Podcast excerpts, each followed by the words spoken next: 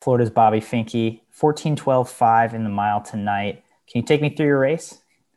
Um, I was trying to go out faster than what I did at SEC's, but I, I think I was out at like around the exact same time, like 418, but it was a lot harder this time. Um, so that, that kind of, that kind of sucked about it, but I, I kind of just try to keep pushing, keep pushing through it and just do the best I could. And 14 12 for a third time, I guess that was, that was it. yeah. I mean, how did you, I talked to you a little bit about this last night, but um, I mean, going, going from 114 12 and then doing it again a month later, um, is that surprising to you at all? I mean, I, I know you said you kind of felt like you were going to go faster tonight. Yeah. Um, during the race, I thought I thought I was dropping some time. Um, so I, I was a little disappointed when I saw 14 12 again. um, it, I don't, I don't know. Um, I, I'm glad to go, go a pretty good time, but I don't know, just again in a mile. Fair enough. Yeah. uh, I mean, yeah, makes sense to me. So, did you did you have a goal time coming in? No, um, I, I, did not have a goal time. I know a lot of a lot of people wanted me to break 14.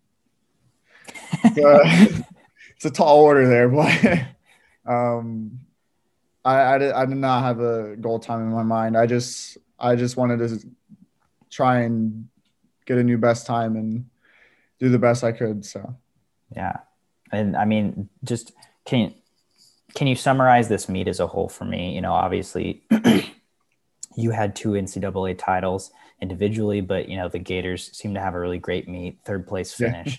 um, you know, what what did you make of the whole weekend? Um, our team did amazing at this meet. Um, I th- there's like no doubt that we didn't do do good, and it's honestly just exciting because our team's like really young. Uh, we just have Clark was the only senior at at um, NC's, and so we're we're just losing him next year. So our, our team's extremely young. We got a really good incoming class, and we're honestly just excited for what we can do next year. We return all of our relays, and we were close to winning in a lot of those relays, like ju- just an out touch. So it's it's honestly just exciting to see what we can do next year. And then uh, you know what's obviously we've got Olympic trials this summer, but h- how do you kind of process this meet and then keep moving on to the next thing uh, in the um, next few um, months? Coach Nesty and Coach Steve have taught us just to turn the page, just start, just start like a new chapter, and kind of just starts all over again, just for a different meet. So, go back to training. Yeah, the, talking to Nesty and uh, Coach Steve Jungbluth, you know, I mean they they have really unique perspectives. I, I feel like just on the mental side of things and kind of training you guys mentally and emotionally you know, versus we talked a little bit the other night about your freshman year in season, how, you know, that wasn't a great meet. And then um, getting to be with this coaching staff for the last two years, how do you feel like you have evolved, you know, mentally and emotionally and in, in being able to approach your swimming? Yeah. Um, so when we came in our freshman year, it was obviously Nesty and Steve's, well, not their first time coaching, but like their first head coach and assistant head coach job. So. All the whole team and them, we were we were growing and learning together, which I, I think it was really beneficial to our team. Um, and then starting last year before NCs were canceled, we would have these meetings. I think Adam talked about them earlier in a, another interview, which um, his his name's Dwayne. He he helps us out a lot. We we talk about um, just emotions, as you said, and fears and stress and all that things, and it really just brought our team all closer together. Um, so it's it's really just a shout out to them for keeping us on our toes and giving us like a space to talk to one of one another. So were were those meetings ever surprising? You know, and and and in how much people would share? Did you ever surprise yourself yourself? um, I yeah, it, it's surprising. Um, especially for myself because I'm I'm not much of a talker, but there there's some meet some meetings where I try and force myself to talk. Um, it's, it's just something I've been I've been trying to work on because I'm going to be like a senior next year. So I want to I want to be there for those guys coming in and the sophomores and even juniors next year. So yeah, it's it's just surprising, but it's it's good.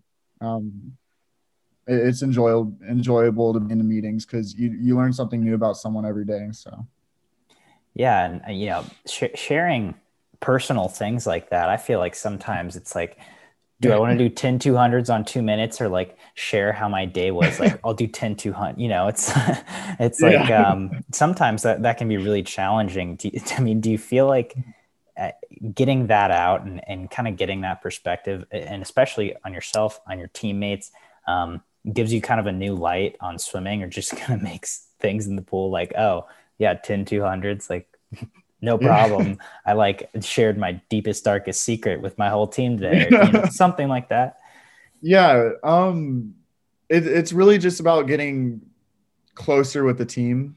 And ever since we started doing it, we, we've grown more, uh, more mature throughout the whole team. It's not just like a couple guys here and there benefiting from it. I, I think it's the whole team benefiting. So we all just come closer together and practices practices have even gotten better. You know, we're we're cheering each other on more and you know, it's at, at first the meetings they, they I'll, I'll admit they were a little weird just because it's not normal for guys to open up or anything but it, we got it we got a handle on it now we it's not like awkward for us anymore we we, we talk about things now yeah that's really that's really cool. That's great to hear.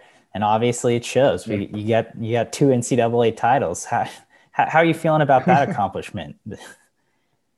uh, it, it, feels really it feels really good. You know, my coaches, all, all the credit goes to them.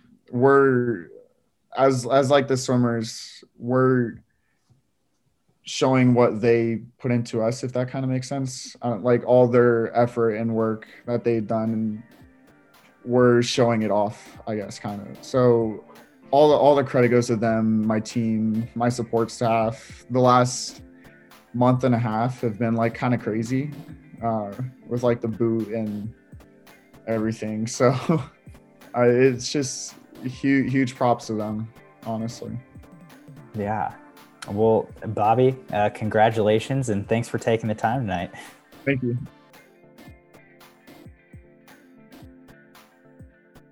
You've been listening to the Swim Swam podcast. Stay tuned for new episodes every week. You can take Swim Swam podcast on the go by subscribing on your favorite podcast platform.